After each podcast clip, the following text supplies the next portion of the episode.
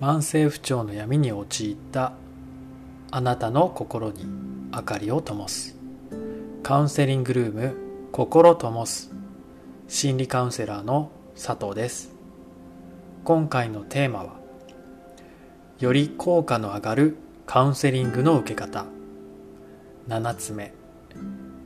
このテーマは今回で最後となりました。本当の自分を受け入れられたら人はどんどん成長していく。あなた自身が自分の嫌いなところをなかったことにしてもうまくはいきません。あなたの好きなところ長所ですね。そして嫌いなところ短所。それら全てを含めてあなた自身なんですから。ですからありのままのあなたでスタートしていきます。そこから始めるからこそ変わるんですね。カウンセリングルーム心ともすではあなたをサポートしながらあなた自身で悩みを解決できるようにそしてできるだけ短期間で解決できるように。毎回宿題行動課題ですね。を出していきます。宿題と聞くとすごく重荷を感じる方もいらっしゃるんですが安心してください。今のあなたにとって無理なく簡単にできることだけをやっていただきます。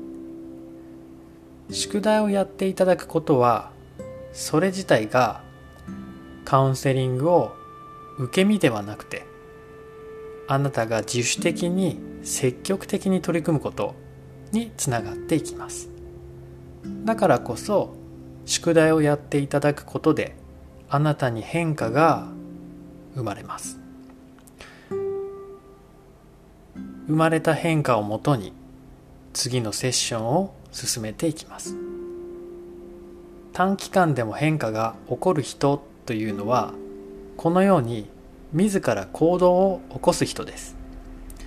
そしてこの行動は簡単で小さいことで問題ありません。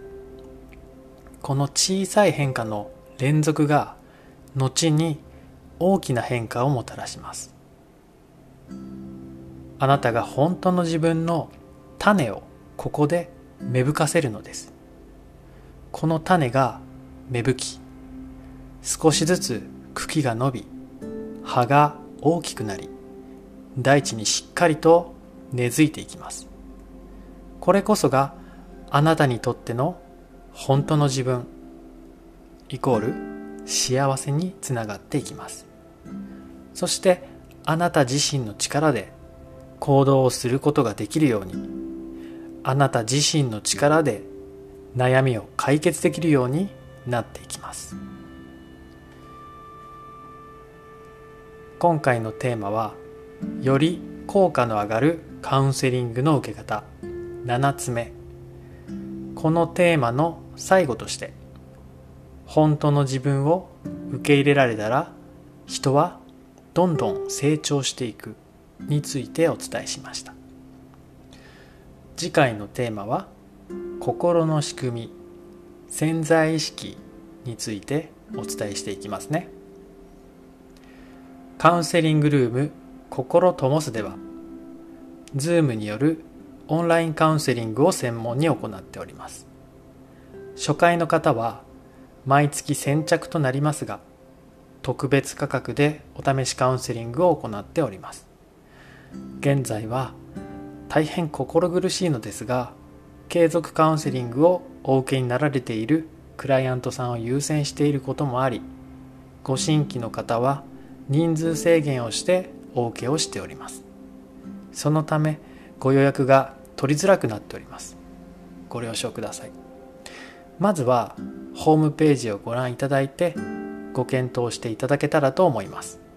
それではまた次回お会いできるのを楽しみに。